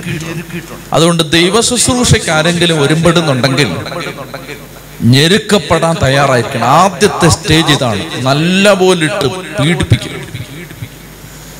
അന്നേരമാണ് നമ്മുടെ ഉള്ളിലുള്ള ശരിക്കുള്ള സാധനങ്ങൾ വെളി വരാൻ പോകുന്നത്. ഇങ്ങനെ ഇട്ട് നാരങ്ങ പിഴിയുമ്പോഴാണ് നാരങ്ങ ജ്യൂസ് അകത്തുള്ളത് എന്താന്ന് അന്നേരം പുറത്തു വരും. അന്നേരം നമുക്ക് നമ്മളെ കണ്ടെത്താൻ കർത്താവ് സഹായിക്കുകയാണ്. അന്നേരമാണ് നമുക്ക് കോപം വൈരാഗ്യം പിണക്കം എല്ലാം വരും. അതിൽ നിന്നെല്ലാം കർത്താവ് ശുദ്ധീകരിച്ച് ശുദ്ധീകരിച്ച് ശുദ്ധീകരിച്ച് എടുത്ത് അടുത്ത സ്റ്റെപ്പിലേക്ക് കൊണ്ടുപോകും. അതാണ് ദൈവത്തിന്റെ വഴി. ചെത്തി പറഞ്ഞേ ഹാലേ ലുയാ അങ്ങനെ കർത്താവ് പറയാണ് നിങ്ങൾ ഇപ്പൊ ഇതൊന്നും എടുക്കരുത്. ലൂക്ക ഇരുപത്തിരണ്ട് എടുത്തേ. ലൂക്ക ഇരുപത്തിരണ്ട് മുപ്പത്തഞ്ച് മുപ്പത്തിയേഴിൽ ഈശോ ശിഷ്യന്മാരോട് പറയുന്നുണ്ട് ഞാൻ നിങ്ങളെ പണ്ട് വിട്ടപ്പോ ലൂക്ക ഇരുപത്തിരണ്ട് മുപ്പത്തഞ്ച് മുപ്പത്തിയേഴിൽ ലൂക്ക ഇരുപത്തിരണ്ട് മുപ്പത്തഞ്ച് അനന്തരം അവൻ അവരോട് ചോദിച്ചു ഞാൻ നിങ്ങളെ മടിശീലയോ ഭാണ്ഡമോ ചെരുപ്പോ ഇല്ലാതെ അയച്ചപ്പോൾ നിങ്ങൾക്ക് എന്തിനെങ്കിലും കുറവുണ്ടായോ? അവർ പറഞ്ഞു ഒന്നിനും കുറവുണ്ടായില്ല. അവൻ പറഞ്ഞു എന്നാൽ ഇപ്പോൾ മടിശീലുള്ളവൻ അതെടുക്കട്ടെ. അതുപോലെ ഭാണ്ഡവും വാളില്ലാത്തവൻ സ്വന്തം കുപ്പായം വിറ്റ് വാൾ വാങ്ങട്ടെ. അർത്ഥമൊക്കെ ഞാൻ പിന്നെ ലൂക്ക പഠിപ്പിക്കുമ്പോൾ പറഞ്ഞുതരാം. ഇപ്പോ ഈ കർത്താവ് പറയുകയാണ് അതായത് പണ്ട് ഞാൻ നിങ്ങളെ പേഴ്സ് ഇല്ലാതെ വിട്ടപ്പോ ചായ കുടിക്കാൻ കാശില്ലാതെ നിങ്ങൾ പറഞ്ഞോ ഇല്ല. പണ്ട് നിങ്ങൾ ഭാണ്ഡം എടുക്കാതെ പോയപ്പോ നിങ്ങൾക്ക് എന്തെങ്കിലും കുറവുണ്ടായോ? ഇല്ല. അതായത് ഞെരുക്കത്തിന്റെ കാലത്തിലൂടെ ദൈവം വിടും. അത് നമ്മൾ ചില കാര്യങ്ങൾ പഠിച്ചെടുത്ത് വളരാൻ വേണ്ടിയിട്ടാണ്. കുറവൊന്നും വരാതെ ദൈവം കാത്തോളും. ഉറക്കെ പറയാം. ഹാലേ ലുയാ അടുത്തത് അടുത്തത് വായിച്ചോ? നിങ്ങൾ ഏതെങ്കിലും പട്ടണത്തിലോ ഗ്രാമത്തിലോ പ്രവേശിക്കുമ്പോൾ അവിടെ യോഗ്യതയുള്ളവൻ ആരെന്ന് അന്വേഷിക്കുകയും അവിടം വിടുന്നത് വരെ അവനോടുകൂടെ താമസിക്കുകയും ചെയ്യും. ഞാൻ ഒരു പ്രധാനപ്പെട്ട കാര്യം പറയാൻ പോവാണ്. അതായത് ചില ആളുകൾക്ക് ഇപ്പോൾ ഷെയ്ക്ക് ഹാൻഡ് കൊടുക്കാൻ വരെ പേടിയാണ്. എന്താ കാര്യം എന്നറിയാം? ബന്ധനം അടിക്കുമെന്നാണ് പേടി. ഷെയ്ക്ക് ഹാൻഡ് കൊടുക്കാൻ വരെ പേടിയാണ്. കാരണം എന്താ പറയുക വല്ല ബന്ധനം ഇങ്ങോട്ട് വന്നാലോ എന്ന്. അച്ഛന്മാരെടുത്തുനിന്ന് എല്ലാ അച്ഛന്മാരെടുത്ത് പോയി പ്രാർത്ഥിക്കത്തില്ല. കാരണം വല്ല ബന്ധുനും ഇങ്ങോട്ട് വരുമെന്ന് പേടിയാണ്. ഇതൊക്കെ മാനസിക രോഗമാണെന്നാണ് എന്റെ അഭിപ്രായം. അതിന് നല്ല ട്രീറ്റ്മെന്റ് ആവശ്യമുണ്ട്. അതായത് ശ്രദ്ധിച്ചിരിക്കുക. ഇങ്ങനെയൊക്കെയുള്ള ചില പ്രബോധനങ്ങൾ അവിടെ ഇവിടെയൊക്കെ പൊങ്ങി വരുന്നുണ്ട്. കൈ പോലും കൊടുക്കത്തില്ല. കൈ കൂപ്പത്തില്ല. കൈ കൊടുക്കാൻ ചെന്നാൽ കൈ തരത്തില്ല. കാരണം ബന്ധനം അടിക്കുമെന്ന് പേടിയാണ്. അതായത് കർത്താവ് ഇവിടെ പറയുകയാണ് നിങ്ങൾ ഏതെങ്കിലും വീട്ടിൽ ചെല്ലുമ്പോൾ എല്ലാ വീട്ടിലും താമസിക്കരുത്. ഇത്തരം ചിന്തകൾ വരുന്നത് ഇവിടുന്നാണ്. അത് ഞാൻ പറഞ്ഞു തരാം. അതായത് എല്ലാ വീട്ടിലും താമസിക്കരുത്. അതായത് കൊള്ളാവുന്നവരുടെ വീട്ടിലെ താമസിക്കാവൂ. ആദ്യത്തെ സ്റ്റേജിലാണ്. പരിശുദ്ധാത്മ അഭിഷേകത്തിന് മുമ്പാണിത്. ശ്രദ്ധിച്ചോണം. പരിശുദ്ധാത്മ അഭിഷേകത്തിന് മുമ്പാണിത്. പെന്തക്കോസ്തിക്ക് മുമ്പാണിത്. അതുകൊണ്ട് കർത്താവ് പറഞ്ഞു എല്ലാവരുടെ അടുത്തൊന്നും കൂട്ടുകെട്ട് വേണ്ട. എല്ലാ സമ്പർക്കമൊന്നും വേണ്ട. എന്താണ് ഇപ്പൊ നിങ്ങൾ യോഗ്യരായിട്ടില്ല? എന്ന് പറഞ്ഞാൽ ഇപ്പൊ നമുക്ക് ആ കൃപ തികഞ്ഞിട്ടില്ല. അഭിഷേകം വന്നിട്ടില്ല. അതുകൊണ്ട് അഭിഷേകം കിട്ടുന്നവരെ ട്രെയിനിങ്ങിന്റെ സമയത്ത് സൂക്ഷിച്ചോണം. എല്ലാ വീട്ടിലും ഒന്നും കയറണ്ട. മനസ്സിലായോ? എനിക്കൊരു കാര്യം പറയാനുള്ളത്. പരിശുദ്ധാത്മാവുള്ളവന് ഏത് ചെകുത്താന്റെ വീട്ടിലും കയറാം ഒരു ബന്ധനം അടിക്കത്തില്ല. ചത്തി പറഞ്ഞേ ഹാലേ ലുയാ ഹാലേ ലുയാ മനസ്സിലായോ? അടിമത്തത്തിൽ കിടക്കരുത്. പന്തക്കുസ്താഭിഷേകം കിട്ടിയവന് പരിശുദ്ധാത്മാവുള്ളിൽ നിറഞ്ഞവന് ഏത് സാത്താന്റെ മാളത്തിലും കയറാം ഈ നമ്മളെ കെട്ടിയിട ആളുകൾ കൈ കൊടുക്കരുത് നിങ്ങൾ എല്ലായിടത്തും ഒന്നും ഭക്ഷണം കഴിക്കരുത് അങ്ങനെയൊക്കെ പറഞ്ഞിട്ട് അബദ്ധമാണ്. ശ്രദ്ധിച്ചോണം നമ്മുടെ അവസ്ഥ നോക്കിക്കോണം. നിങ്ങൾ ട്രെയിനിങ്ങിലാണെങ്കിൽ ഗുഡ് അതൊക്കെ ചെയ്തോണം. വിശ്വാസം ശക്തിപ്പെട്ടിട്ടില്ല ട്രെയിനിങ്ങിലാണ്. എന്ന് പറഞ്ഞാൽ ആടി ആടിയൊക്കെ നിൽക്കുന്ന അവസ്ഥയാണ്. നല്ലതാണ് ഇതൊക്കെ ശ്രദ്ധിക്കുന്നത് നല്ലതാണ്. എല്ലാ വീട്ടിലൊന്നും കയറണ്ട എല്ലായിടത്തും ഒന്നും കഴിക്കണ്ട ബന്ധനടിക്കും. എടാ വചനം കേട്ട് കൃപയിൽ ജ്വലിച്ച് ആത്മാവിന്റെ അഭിഷേകത്തിൽ ശുശ്രൂഷ ചെയ്യുന്ന ഒരുത്തിന് ബന്ധനം അടിക്കുമെന്ന് പറഞ്ഞാൽ അവനെ നല്ല അടി കൊടുക്കേണ്ട സമയമായെന്നാണ് അതിന്റെ അർത്ഥം. അന്ന് പറഞ്ഞാൽ അവൻ അവനിൽ പ്രവർത്തിക്കുന്ന ദൈവശക്തിയിൽ വിശ്വാസമില്ലെന്നാണ് അതിന്റെ അർത്ഥം. ചെത്തി പറഞ്ഞേ ഹാലേ ലുയാ ഹാലേ ലുയാ എന്നാൽ നമ്മൾ ശുശ്രൂഷ ചെയ്യുന്ന സമയത്ത് കർത്താവ് നമുക്ക് ചില ഭാരങ്ങൾ തരും. അത് വേറെ. അതെന്തിനാണ്? അത് ആ സമൂഹത്തെ മനസ്സിലാക്കാൻ അവരുടെ പ്രശ്നം എന്താണെന്ന് മനസ്സിലാക്കാൻ നമ്മൾ അഡ്രസ്സ് ചെയ്യുന്ന മേഖലകൾ എന്താണെന്ന് മനസ്സിലാക്കാൻ നമ്മൾ ഒരാൾക്ക് വേണ്ടി പ്രാർത്ഥിക്കുമ്പോൾ അയാളുടെ പ്രശ്നം എന്താണെന്ന് മനസ്സിലാക്കാൻ ചില ഭാരങ്ങൾ കർത്താവ് നമുക്ക് തരും. അത് വേറെ. അത് ബന്ധനം ഗന്ധനൊന്നുമല്ല അത് മെസ്സേജാണ് ചെത്തി പറഞ്ഞേ ഹാലേ ലുയാ ഹാലേ ലുയാ അതുകൊണ്ട് ആദ്യത്തെ സ്റ്റേജിൽ കർത്താവ് പറയുകയാണ് ഇനി ലൂക്കായൊക്കെ പറയുന്നുണ്ട് പോകുന്ന വഴിക്ക് ആരെയും അഭിവാദനം പോലും ചെയ്യരുതെന്ന് പറയുന്നു എന്ന് പറഞ്ഞാൽ വല്ലവരും മിണ്ടിയാ പോലും അവനെ മൈൻഡ് ചെയ്യരുത്. എന്ന് പറഞ്ഞാൽ ഇത് ട്രെയിനിങ് പീരീഡ് ആണ് ട്രെയിനിങ് പീരീഡിൽ ഈ ഈ കോണ്ടെക്സ്റ്റിൽ ഇത് മനസ്സിലാക്കാവും. അല്ലാതെ ഇത് എടുത്തു വെച്ച് നാളെ പ്രസംഗിക്കരുത്. കർത്താവ് പ്രത്യേകം പറഞ്ഞിട്ടുണ്ട് എല്ലാ വീട്ടിലും കയറരുത്. ഏത് വീട്ടിലും താമസിക്കും. എന്തെന്നറിയാമോ? നമ്മൾ മനസ്സിലാക്കി ഞാനും ആദ്യകാലങ്ങളിൽ ഇങ്ങനെ വിചാരിച്ചിട്ടുണ്ട്. അതായത് എല്ലാ വീട്ടിലും ഒന്നും കയറരുത് ബന്ധനടിക്കും. ഏത് വീട്ടിലും കയറാം എന്തിനെന്നറിയാമോ?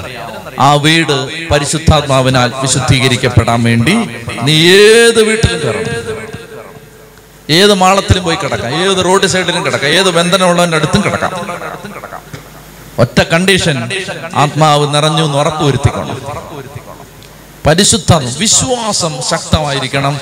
പരിശുദ്ധാത്മാവ് ഉണ്ടാവണം.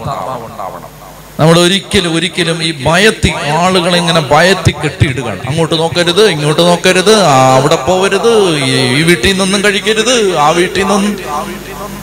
നമ്മൾ വന്ന് വന്ന് വന്ന് വന്ന് വന്ന് ഭയത്തിന്റെ അടിമകളായിട്ട് മാറി.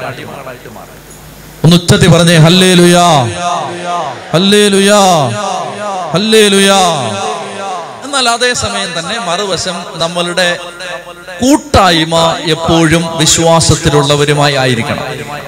ഇത് ശ്രദ്ധിക്കണം. മറ്റേത് പറയുമ്പോ ചുമ്മാ അളിഞ്ഞങ്ങ് നടക്കരുത്.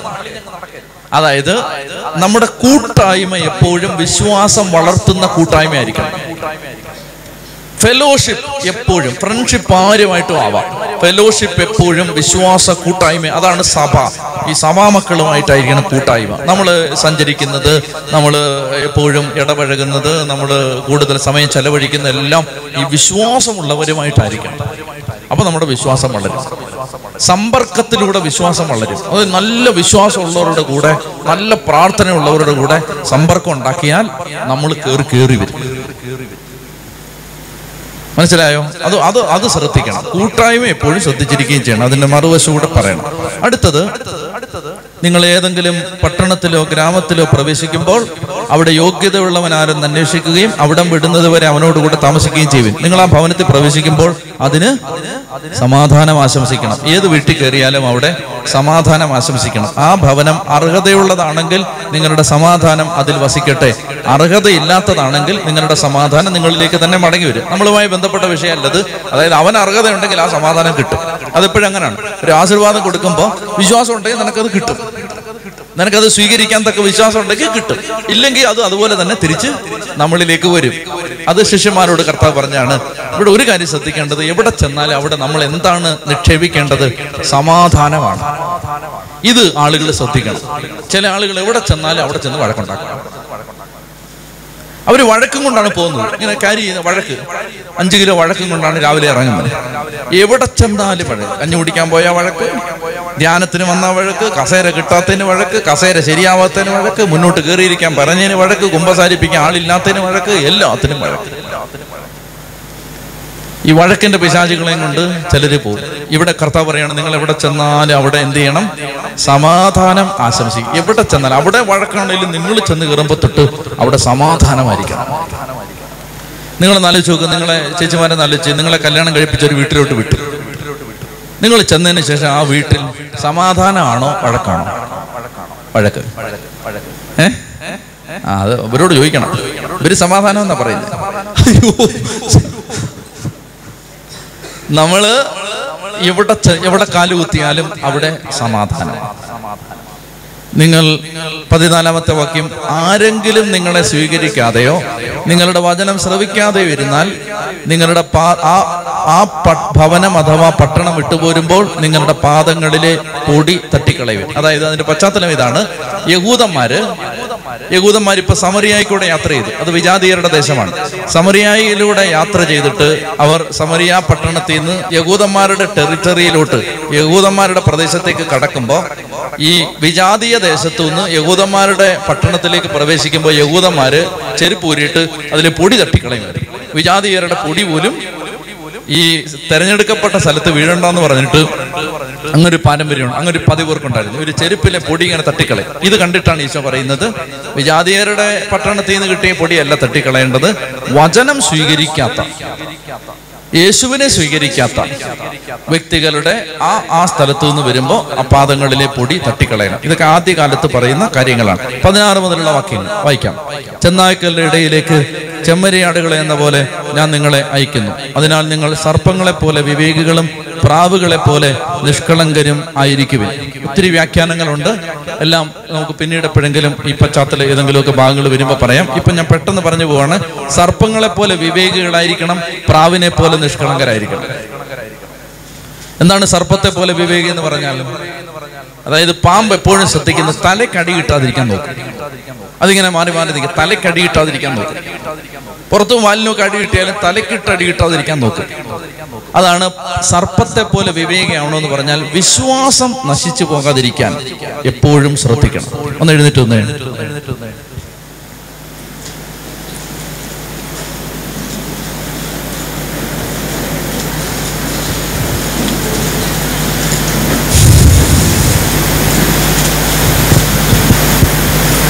ഒന്ന്. വീട്ടിൽ പ്രാർത്ഥിക്കാം കർത്താവായ യേശുവേ അങ്ങയെ എന്റെ ജീവിതത്തിന്റെ എന്റെ ജീവിതത്തിന്റെ രക്ഷകനും നാഥനുമായി രക്ഷകനും നാഥനുമായി ദൈവവും കർത്താവുമായി ദൈവവും കർത്താവുമായി ഞാൻ വിശ്വസിക്കുന്നു. ഞാൻ വിശ്വസിക്കുന്നു. സ്വീകരിക്കുന്നു. ഞാൻ സ്വീകരിക്കുന്നു. ഞാൻ ആരാധിക്കുന്നു. ഞാൻ ആരാധിക്കുന്നു. സാത്താനെയും സാത്താനെയും സാത്താന്റെ എല്ലാ സ്വാധീനങ്ങളെയും സാത്താന്റെ എല്ലാ സ്വാധീനങ്ങളെയും ഞാൻ വെറുത്തുപേക്ഷിക്കുന്നു. ഞാൻ വെറുത്തുപേക്ഷിക്കുന്നു. കർത്താവായ യേശുവേ കർത്താവായ യേശുവേ അവിടുത്തെ മനുഷ്യാവതാരത്തിലും അവിടുത്തെ മനുഷ്യാവതാരം അവിടുത്തെ മാമോദീസായിലും അവിടുത്തെ മാമോദീസായും അവിടുത്തെ പീഡാനുഭവത്തിലും അവിടുത്തെ പീഡാനുഭവത്തിലും അവിടുത്തെ കുരിശുമരണത്തിലും അവിടുത്തെ കുരിശുമരണത്തിലും അങ്ങയുടെ ഉത്ഥാനത്തിലും അങ്ങയുടെ ഉത്ഥാനത്തിലും സ്വർഗാരോഹണത്തിലും സ്വർഗാരോഹണത്തിലും പരിശുദ്ധാത്മാഭിഷേകത്തിലും പരിശുദ്ധാത്മാഭിഷേകത്തിലും വീണ്ടും വരുമെന്ന വാഗ്ദാനത്തിലും വീണ്ടും വരുമെന്ന വാഗ്ദാനത്തിൽ വാഗ്ദാനത്തിലും പൂർണമായി വിശ്വസിക്കുന്നു. പൂർണമായി വിശ്വസിക്കുന്നു. തിരുസഭയിലും തിരുസഭയിലും ദൈവവചനത്തിലും ദൈവവചനത്തിലും പരിശുദ്ധ കുർബാനയിലും പരിശുദ്ധ കുർബാനയിലും ഞാൻ വിശ്വസിക്കുന്നു. വിശ്വസിക്കുന്നു. സഭയ്ക്ക് നൽകപ്പെട്ട അധികാരത്തിൽ സഭയ്ക്ക് നൽകപ്പെട്ട അധികാരത്തിൽ ഞാൻ വിശ്വസിക്കുന്നു. ഞാൻ വിശ്വസിക്കുന്നു. Hallelujah hallelujah. ഹാലേലുയ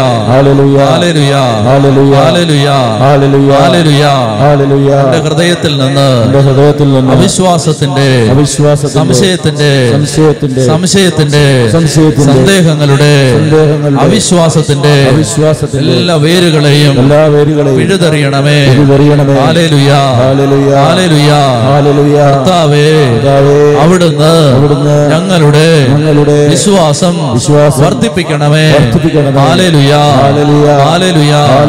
കർത്താവേ ഞങ്ങളുടെ വിശ്വാസം വർദ്ധിപ്പിക്കണമേ അങ്ങയോടുള്ള അങ്ങയോടുള്ള ആഴമായ വിശ്വാസം ഞങ്ങൾക്ക് ദാനമായി നൽകണമേ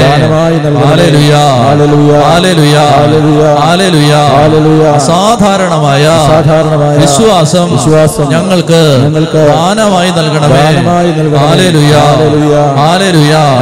സാഹചര്യങ്ങളെല്ലാം സാഹചര്യങ്ങളെല്ലാം പ്രതികൂലമായാലും പ്രതികൂലമായ വിശ്വസിക്കാൻ പറ്റുന്ന വിശ്വസിക്കാൻ പറ്റുന്ന ആഴമായ ആഴമായ അഭിഷേകം തരണമേ അഭിഷേകം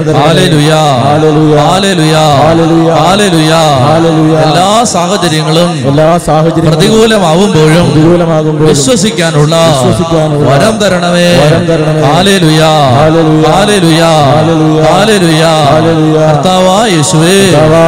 തിരുസഭയിലൂടെ അങ്ങ് നൽകുന്ന വരദാനങ്ങളിൽ വിശ്വസിക്കാനുള്ള അഭിഷേകം തരണമേ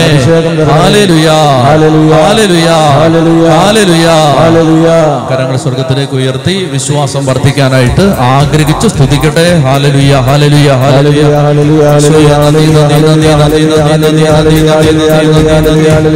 ഹാലലുയ ഹാലലുയ ഹാലലുയ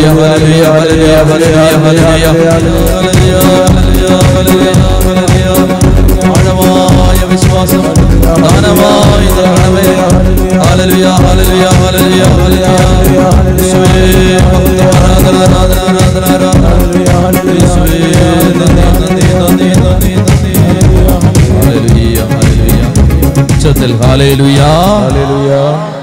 പെട്ടെന്ന് പെട്ടെന്ന് ഒന്ന് ഇരുന്നേ. ഈ ഭാഗം വായിച്ച് അവസാനിപ്പിക്കാം. ചെന്നായ്ക്കളുടെ ഇടയിലേക്ക് ചെമ്മരിയാടുകളെ എന്ന പോലെ ഞാൻ നിങ്ങളെ അയക്കുന്നു. അതിനാൽ നിങ്ങൾ സർപ്പങ്ങളെ പോലെ വിവേകികളും പ്രാവുകളെ പോലെ നിഷ്കളങ്കരും ആയിരിക്കണം. വിവേകം ഉണ്ടായിരിക്കണം എന്നാൽ നിഷ്കളങ്കരായിരിക്കണം. മനുഷ്യരെ സൂക്ഷിച്ചുകൊള്ളുവിൻ വായിച്ചാൽ മതി. നന്നായിട്ട് വായിച്ച ഉച്ചത്തിൽ മനുഷ്യരെ സൂക്ഷിച്ചുകൊള്ളുവിൻ അവർ നിങ്ങളെ ന്യായാധിപ സംഘങ്ങൾക്ക് ഏൽപ്പിച്ചു കൊടുക്കും. തങ്ങളുടെ സിനഗോഗുകളിൽ വെച്ച് അവർ നിങ്ങളെ മർദ്ദിക്കും. അപ്പൊ ഇങ്ങനെ കർത്താവ് ശിഷ്യന്മാരെ അയക്കുമ്പോൾ അവരോട് പറയുകയാണ് രോഗികൾ സുഖപ്പെടും പിശാചുകൾ വിട്ടുപോകും കുഷ്ഠരോഗികൾ ശുദ്ധരാക്കപ്പെടും മരിച്ചവരെ എഴുന്നേപ്പിക്കാൻ പറ്റും. എന്നോർത്ത് നിങ്ങൾ ആഹ്ലാദിച്ചും സന്തോഷിച്ചിരിക്കരുത് പീഡനങ്ങളും വരും. അതാണ് പറയുന്നത് മനുഷ്യരെ സൂക്ഷിച്ചു കൊള്ളണം. അവർ നിങ്ങളെ ന്യായാധിപ സംഘങ്ങൾക്ക് ഏൽപ്പിച്ചു കൊടുക്കും. തങ്ങളുടെ സെനഗോഗുകളിൽ വെച്ച് വായിച്ചു അവർ നിങ്ങളെ മർദ്ദിക്കും. നിങ്ങൾ എന്നെ പ്രതി നാടുവാഴികളുടെയും രാജാക്കന്മാരുടെയും സന്നിധിയിലേക്ക് നയിക്കപ്പെടും. അവിടെ അവരുടെയും വിജാതീയരുടെയും മുമ്പാകെ നിങ്ങളിൽ സാക്ഷ്യം നൽകും. അവർ നിങ്ങളെ ഏൽപ്പിച്ചു കൊടുക്കുമ്പോൾ എങ്ങനെ പറയണമെന്നോ എന്തു പറയണമെന്നോ നിങ്ങൾ ആകുലപ്പെടേണ്ട. നിങ്ങൾ പറയേണ്ടത് ആ സമയത്ത് നിങ്ങൾക്ക് നൽകപ്പെടും. എന്തെന്നാൽ നിങ്ങളല്ല. നിങ്ങളിലൂടെ നിങ്ങളുടെ പിതാവിന്റെ ആത്മാവാണ് സംസാരിക്കുന്നത്. സഹോദരൻ സഹോദരനെയും പിതാവ് പുത്രനെയും മരണത്തിന് ഏൽപ്പിച്ചു കൊടുക്കും. മക്കൾ മാതാപിതാക്കന്മാരെ എതിർക്കുകയും അവരെ വധിക്കുകയും ചെയ്യും. എന്റെ നാമം മൂലം നിങ്ങൾ സർവരാലും ദ്വേഷിക്കപ്പെടും. അവസാനം വരെ സഹിച്ചു നിൽക്കുന്നവൻ രക്ഷ പ്രാപിക്കും. ഒരു പട്ടണത്തിൽ അവർ നിങ്ങളെ പീഡിപ്പിക്കുമ്പോൾ മറ്റൊന്നിലേക്ക് ഓടിപ്പോകുവിൻ. സത്യമായി ഞാൻ നിങ്ങളോട് പറയുന്നു മനുഷ്യപുത്രന്റെ ആഗമനത്തിന് മുമ്പ് നിങ്ങൾ ഇസ്രായേലിലെ പട്ടണങ്ങളെല്ലാം ഇങ്ങനെ ഓടി പൂർത്തിയാക്കുകയില്ല. ശിഷ്യൻ ഗുരുവിനേക്കാൾ വലിയവനല്ല ഭൃത്യൻ യജമാനേക്കാൾ വലിയവനല്ല. ശിഷ്യൻ ഗുരുവിനെ പോലെയും ഭൃത്യൻ യജമാനെ പോലെയും ആയാൽ മതി. ഗ്രഹനാഥനെ അവർ ബേൽസെബൂൽ പിശാചികളുടെ തലവൻ എന്ന് വിളിച്ചെങ്കിൽ അവന്റെ കുടുംബാംഗങ്ങളെ എന്തു തന്നെ വിളിക്കുക അപ്പൊ ഈ ഭാഗത്ത് പറയുന്നത് ഇതാണ്. അതായത് യേശുവിനെ പ്രതി പീഡകൾ സഹിക്കേണ്ടി വരും. ഭാരമൊന്നും ആർക്കും വേണ്ട. ഇവിടെ ഒരു കാര്യം നിങ്ങൾ മനസ്സിലാക്കിയിരിക്കേണ്ടതെന്നറിയാമോ? അതായത് ക്രിസ്തുവിനെ പ്രതി സഹിക്കാനാണ് നിങ്ങളുടെ വിളിയെങ്കിൽ. എന്നെ ശ്രദ്ധിച്ച് കേൾക്കുക. ക്രിസ്തുവിനെ പ്രതി സഹിക്കാനാണ് നിങ്ങളുടെ വിളിയെങ്കിൽ. ഒരു കാര്യം നിങ്ങൾ തിരിച്ചറിഞ്ഞുകൊള്ളുക. സഹിക്കാനുള്ള കൃപ ആദ്യം തന്നിട്ടേ ദൈവം നിങ്ങൾക്ക് സഹനം തരൂ. അത് ഉറപ്പാണ്. അതുകൊണ്ട് ആരുടെ മുഖം വാടണ്ട. സഹിക്കാനാണ് നിങ്ങളുടെ വിളിയെങ്കിൽ. ഒരാളുടെ വിളി സഹിക്കാനാണെന്ന് വെച്ചു. കർത്താവ് സഹിക്കാനുള്ള കൃപ ആദ്യം നിക്ഷേപിച്ചിട്ടേ സഹനത്തിലേക്ക് വിടൂ. അത് ഉറപ്പാണ്. അതാണ് ഇവിടെ പറയുന്നത്. നിങ്ങൾ രാജാക്കന്മാരുടെയും വിജാതീയരുടെയും മുമ്പാകെ ഏൽപ്പിച്ചു കൊടുക്കപ്പെടുമ്പോ എങ്ങനെ പറയണമെന്നോ എന്ത് പറയണമെന്നോ നിങ്ങൾ ടെൻഷൻ അടിക്കണ്ട. നിങ്ങൾ പറയേണ്ടത് ആ സമയത്ത് നൽകപ്പെടും. ഇതാണ് നിങ്ങൾ രക്തസാക്ഷികളെ ശ്രദ്ധിച്ചാൽ മതി. എന്റെ മനസ്സിൽ നിറഞ്ഞു നിൽക്കുന്നത് ജിഹാദി ജോണിന്റെ വാൾമുനത്തുമ്പിലേക്ക് ഇങ്ങനെ കഴുത്തറക്കപ്പെടാൻ നിന്ന ആ ഇരുപത് ഇരുപത്തിരണ്ട് ചെറുപ്പക്കാരുണ്ടല്ലോ. നിങ്ങൾ ആ വീഡിയോ കണ്ടിട്ടുണ്ടെങ്കിൽ അവരിൽ ഒരാളുടെ മുഖത്ത് പോലും പരിഭ്രമത്തിന്റെ ലവലേശം കാണാനില്ല. അതാണ് നമ്മളെ. അവരാരും തന്നെ വലിയ ധ്യാന ഗുരുക്കന്മാരല്ല ആണോ? അവരാരും തന്നെ വചനത്തിന്റെ ആഴം കണ്ടുപിടിച്ചവരാണ്. അവർ സാധാരണ മത്സ്യബന്ധന തൊഴിലാളികളാണ്. എന്ന് പറഞ്ഞാൽ ഒരു ആവറേജ് വിശ്വാസികൾ. പക്ഷേ ക്രിസ്തുവിനെ പ്രതിയും ക്രിസ്തുവിനെ കുറിച്ചുള്ള വിശ്വാസത്തെ പ്രതിയും മരിക്കാൻ ദൈവം അവർക്ക് ഒരു വിളി കൊടുത്തപ്പോ ആദ്യം ദൈവം അവരെ നിക്ഷേപിച്ചത് അസാധാരണ ധൈര്യമാണ്. അവരിങ്ങനെ നിൽക്കുകയാണ്. കഴുത്തറക്കം ഇങ്ങനെ നിന്ന് കൊടുക്കുക. ഒരു പേടിയില്ല. അതാണ് അതുകൊണ്ട് സഹനത്തെ ആരും ഭയപ്പെടരുത്. സഹനം ദൈവം തരുന്നുണ്ടെങ്കിൽ ദൈവം അനുവദിക്കുന്നുണ്ടെങ്കിൽ സഹിക്കാനുള്ള കൃപ നിക്ഷേപിച്ചിട്ട് ദൈവം സഹനം അയക്കും.